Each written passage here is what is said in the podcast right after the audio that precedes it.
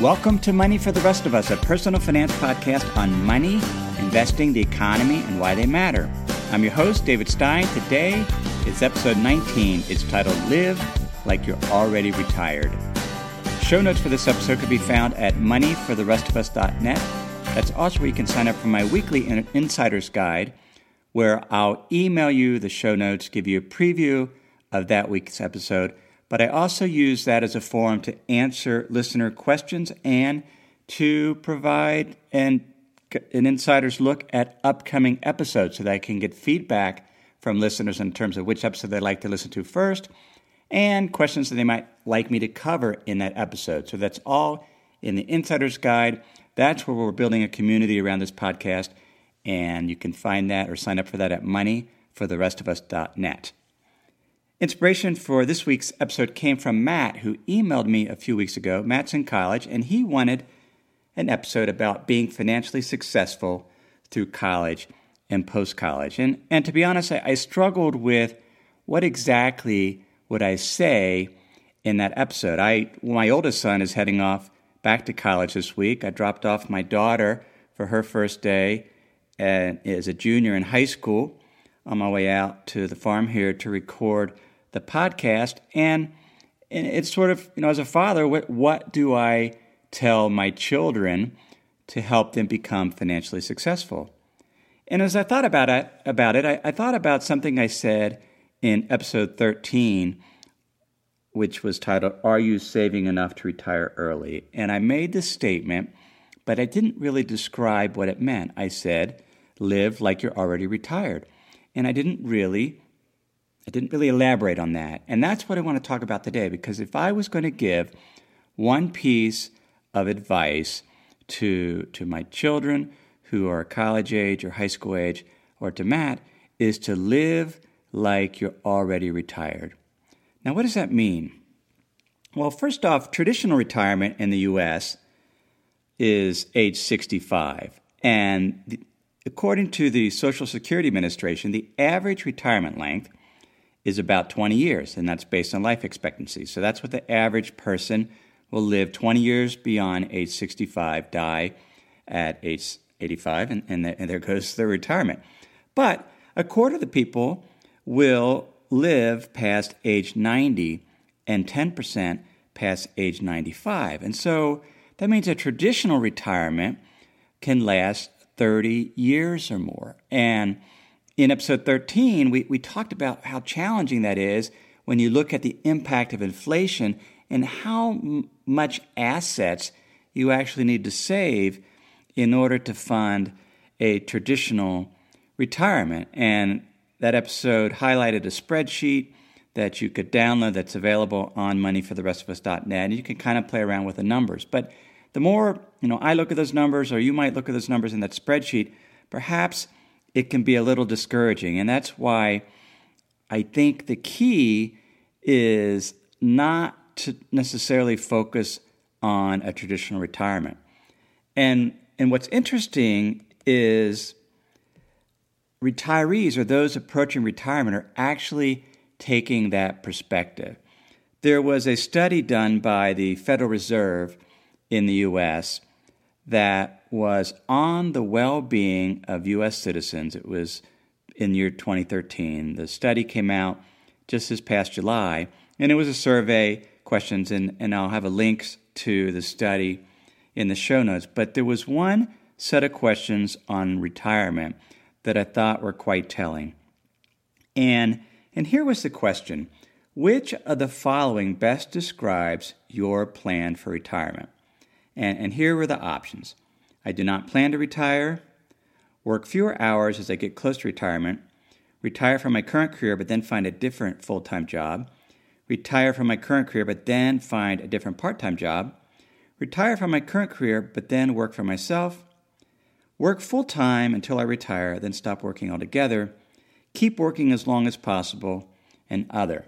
So that, that's a broad range of options. Now, what, what's interesting about that is of those seven or eight options, overall, only 25% of respondents said their retirement plan was to retire from their career and then stop working altogether. And but what, what's fascinating about that is the closer they got to retirement, the less likely they were to answer that. For example, those that were 60 years older and plus, only 15% said that they would work full time until they retired and then stop working altogether. 45 to 59 year olds, 22% that that would be the course that they would follow. 30 to 44 year olds, 29% said that they would pursue that course. And then from 18 to 29, that was the highest in that age course. 35% said that their retirement plan was to work full time until they retire and then stop working altogether. Most people plan on doing some type of work, either part time work, full time work, changing careers. And I think what is most telling, the reason why it's those that are closer to retirement, a, a smaller and smaller percent says that they will not have a traditional retirement and just stop working and live off their savings is because they don't haven't saved enough. And, and because it's it's hard and challenging to put together sufficient ass, assets to last 30 years. It's, it's actually, it's, it's even hard to imagine. I mean, th- think about your typical, perhaps you're in your 20s, your 30s, and your 40s. Retirement, traditional retirement, isn't for another 25 to 30 years. And then to, to imagine that you're going to live 30 years beyond that, it's, it's mind boggling and it's hard for us to conceptualize.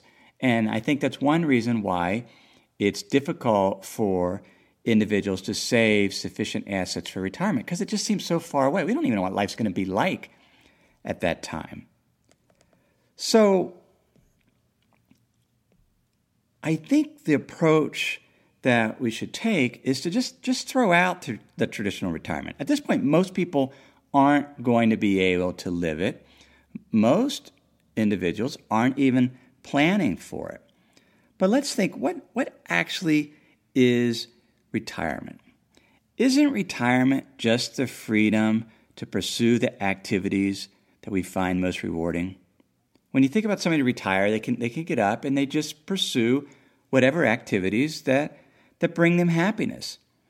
And wouldn't we rather live in a manner today that could be sustained for decades into our 70s and 80s rather than put off our dreams until we're retired? I mean, why can't we live like we're retired today? Pursue activities we find rewarding and that bring us happiness. That's what retirement is. There's no reason why we can't do that today. In this podcast, I want to describe how you go about doing that. There, there's really two aspects of, of it. First, there's the, the mental aspect, the mental shift, the perspective we have to take in order to live like we're retired today. The other aspect is much more mechanical, and, and let me focus on the mechanical first. To live like you're retired, you have to have income greater than your expenses. If you if your income, be it income from a job, full-time job, part-time job, investments, if that income is greater than your expenses, then you can live forever without running out of money. Now, that, that seem, perhaps that seems self evident. And, and then there, maybe there are some of you saying, well, that's not really retirement if you're working full time. But again, let's go back to our definition. Retirement for me is the freedom to pursue the activities I want that I find most rewarding and bring me happiness. And and I thought about this income being greater than expenses. And what what's interesting is I, I read a blog post from a early retirement expert personal finance blogger named Mr. Money Mustache. Perhaps you've heard from him or, read his stuff. And he just sold his house. He was redoing a house and he just sold his house and he has $400,000 to invest. Now, Mr. Money Mustache is in his 30s.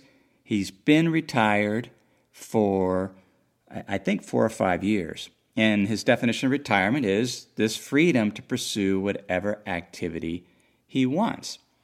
And now, and he, he jokingly talks about the internet retirement police that say, well, that, that's not really retired. If you're working, you're not really retired. But again, we're going to throw out the traditional definition of retirement. Retirement is freedom to pursue the activities that you want. Mr. Money Mustache has his $400,000 lump sum. He was describing how he was going to invest it.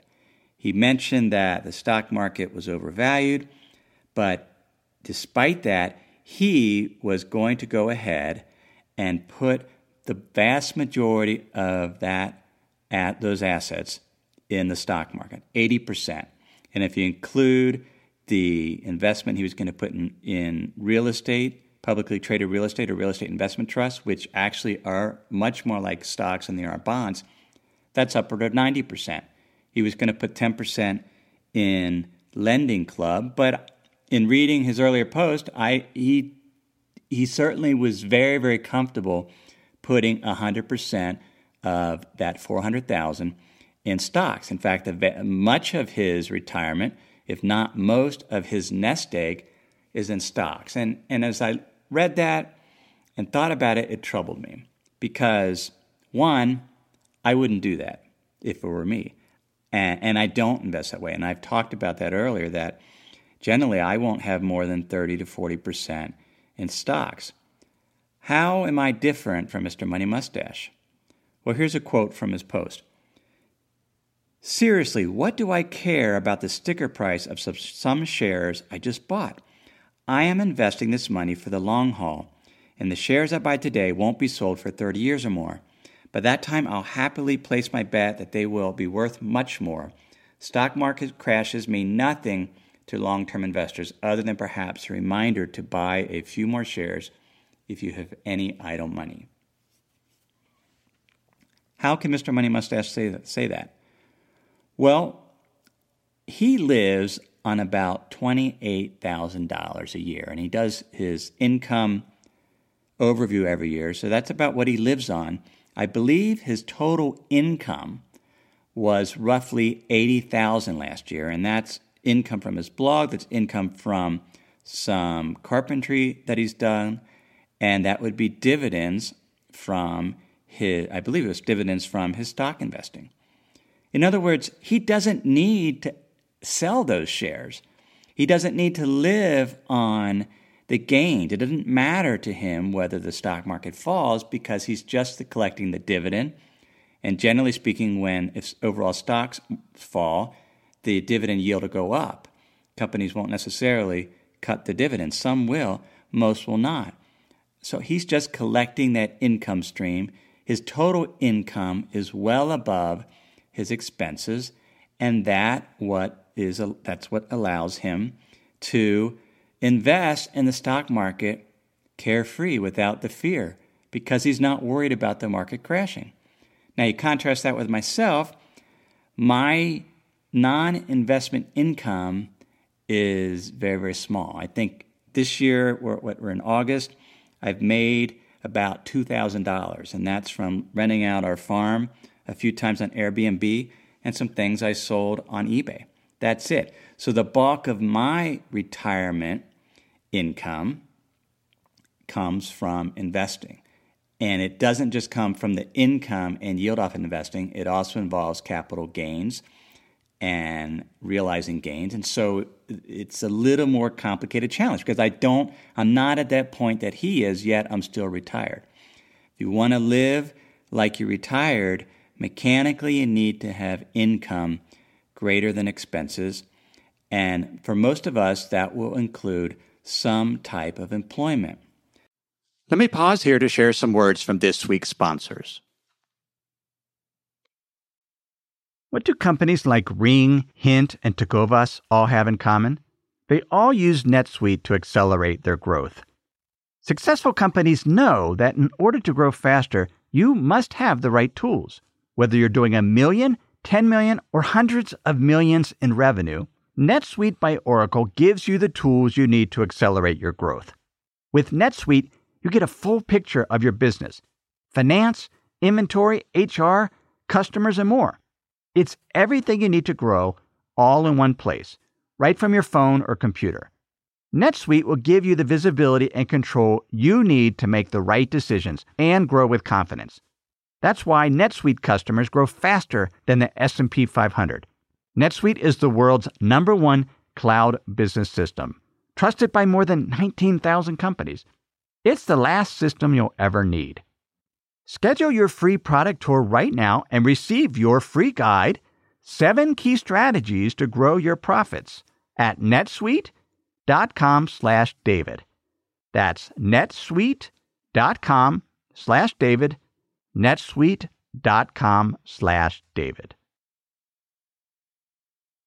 Now, how do we go about, you know, what's the mindset to live like you're retired? We know what it can be done mechanically, but what is the mindset? And again, I want to return to a quote from E.F. Schumacher. And he wrote the book Small is Beautiful. I, I referred to him in a couple of episodes. And here's the quote. Well, just the phrase. The first part of the quote is, is mine. To live like a retired, we need to seek the maximum of well being with the minimum of consumption. Let me repeat that maximum well being with the minimum of consumption. That's what Mr. Money Mustache is doing. If you, if you read many of his posts, quite happy as a family, feels like he's rich, even though he's living $28,000 on um, $28,000 a year. He has maximized his well being with the minimum amount of consumption. We maximize our well being by pursuing work and leisure activities that are inherently good for their own sake and not completed primarily to achieve something else. Now, there's some phrases there from Aristotle, and I want to incorporate some of Aristotle's thoughts because he, he really addresses this issue of well being and where does financial wealth fit within it. And one of the phrases that he uses all the time is things that are inherently good for their own sake. And, these are sometimes called first order goods. In other words, we, we go after them or we pursue these activities not with the aim of accomplishing something else, such as to earn income. Many people work not because they enjoy it, but they do it for the income. If we're going to live like we're retired, we have to have work activities that are inherently good, inherently satisfying for their own sake, and not just to get income. Now, Aristotle identified, well, his term for this state of well being is, and it's a, it's a Greek word, and I'll probably mispronounce it, but it's eudaimonia, eudaimonia, E U D A I M O N I A, and it's traditionally translated as happiness. And Aristotle said this was the supreme good. It, it was the good above all others that was inherently good for your own sake, because individuals typically, once they're happy or fulfilled, they're they're not trying to get fulfilled for some other reason. They want to be fulfilled because they want to be fulfilled. A supreme good. So, eudaimonia is often translated as happiness, but other meanings include prosperity, success, fortune, ease, and enjoyment. But it is never translated as financial success or wealth. Here's what Aristotle says about that in politics. Some people suppose that it is the function of household management to increase property, and they are continually under the idea that it is their duty to be either safeguarding their substance in money or increasing it to an unlimited amount. The cause of this state of mind is that their interests are set upon life, but not upon the good life. And even those who fix their aim on the good life seek the good life as measured by bodily enjoyments so that inasmuch as this also seems to be found in the possession of property, all their energies are occupied in the business of getting wealth. He uses this phrase, the good life, and, and Aristotle never really described what the good life is, but he described what it was not, and it is not the endless pursuit of wealth or, or financial freedom. the good life is living like you're retired, having the freedom to pursue activities that bring you happiness, that bring you reward and bring you satisfaction. Does not consist of wealth. There's a phrase in sport called the sweet spot, and it is a location on a racket, batter club that maximizes the distance, power, and accuracy of the ball when it makes contact, either in baseball or golf. It's a sweet spot. That's the technical definition. But you know, to truly understand the sweet spot, you have to experience it for yourself. If Aristotle had played baseball, he might have said, living the good life is like hitting the sweet spot. But since he was a Greek philosopher that lived about 400 BC, he used a different term for sweet spot, and the term he used was virtue. Eh, virtue for Aristotle meant to take actions and have feelings that were not excessive or deficient, but hit the mean, the right amount, at the right time, in the right manner, for the right reason. And he called that the golden mean. So when we live like you're retired, we're living the good life. We're pursuing these activities that are inherently rewarding for their own sake. We are pursuing activities in the right amount, for the right reason, and at the right time, what Aristotle called virtue. And we are doing these activities because they maximize our well being. That is what makes us the happiest, but we need to do that while minimizing our consumption. In a future episode, I'll talk about how to go about the decision process that you should make in terms of buying stuff. The things that you buy, the experiences that you get, and at least the mindset that I use. But Mr. Money Mustache has, has learned to minimize his consumption and maximize his well being. What if we don't know what those activities are that maximize our well being? that allow us to hit the sweet spot, to live the good life? Well, Aristotle gives some suggestions. And, and this is appropriate whether you feel stuck in your job or you just, you just don't know what, what to do.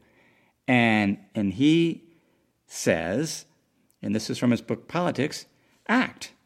Act with knowledge, seek out skills, practice, just experiment, try different things to figure out which activities allow you to hit the sweet spot and to to do so not with the aim of trying to achieve something else, but for its own sake. Activities that are inherently good for their own sake. That's the second suggestion. Choose to act, but choose it for its own sake.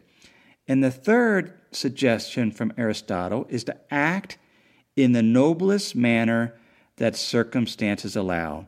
Here's his quote a good general makes the most effective use of the forces at his disposal, and a good shoemaker makes the finest shoe possible out of the leather supplied him. We work with what we have. We start where we are now. We don't wait for circumstances to improve. And, and that's all we can do. We can just we can act like we're retired today simply by trying things out and experimenting and slowly by slowly changing our life to where we have the mindset that we're retired because we're pursuing activities that are inherently good, inherently satisfying, and we're trying to find the right balance. We're trying to do it in the right way, for the right reason, at the right time. So that's the mindset. And then mechanically, we're trying to find ways to generate an income that is satisfying that is greater than consumption. And perhaps we're like Mr. Money Mustache and have reduced consumption so much that we don't need much income at all. And then we, we become much more like Henry David Thoreau, as I've talked about in earlier podcasts. Recall his quote where he said, What is it to be born free and not to live free? Is it a freedom to be slaves or a freedom to be free of which we boast. And and Thoreau was very much always talked about taxing ourselves, burdening ourselves with too much stuff, which too with too many activities that are not supreme goods or first order goods or activities that we do simply for the sheer enjoyment of doing them. That's how we do it. We got to have income greater than our expenses, and, and one way we don't do that is take on debt. When we take on debt, we are essentially spending today income we're going to be using or receiving in the future, or hopefully receiving in the future. There should be very few things that we should do that for because that's a way of enslaving ourselves because we've just essentially spent future income today. If we're going to live like we're retired today, we want the income this year to be greater than our consumption this year.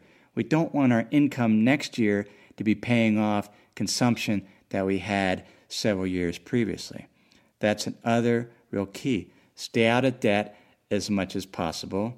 The only time of debt we really should consider is debt that is an investment in our future self, such as education. So, does that mean we should no longer save or continue to save a portion of our income? Absolutely not. By minimizing our consumption, we should be able to ideally save much more than we are doing today.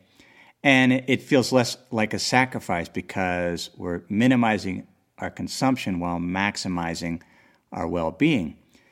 The benefit of saving, continual saving, and investing is over time you're able to tilt or shift your income where a majority is coming is no longer coming from employment, but much of it is coming from your income from investing. And that gives you more flexibility to pursue activities where you don't have to care about what is the pay at all.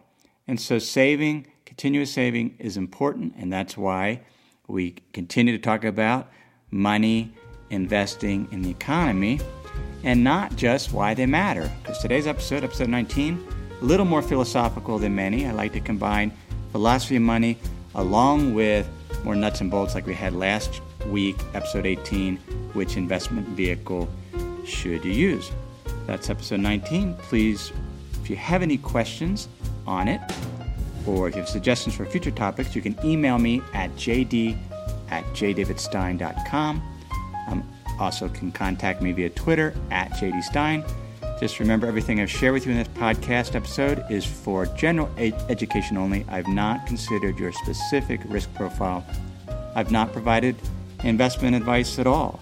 And so, simply general education on money, investing, the economy, and why they matter. Next time, episode 20.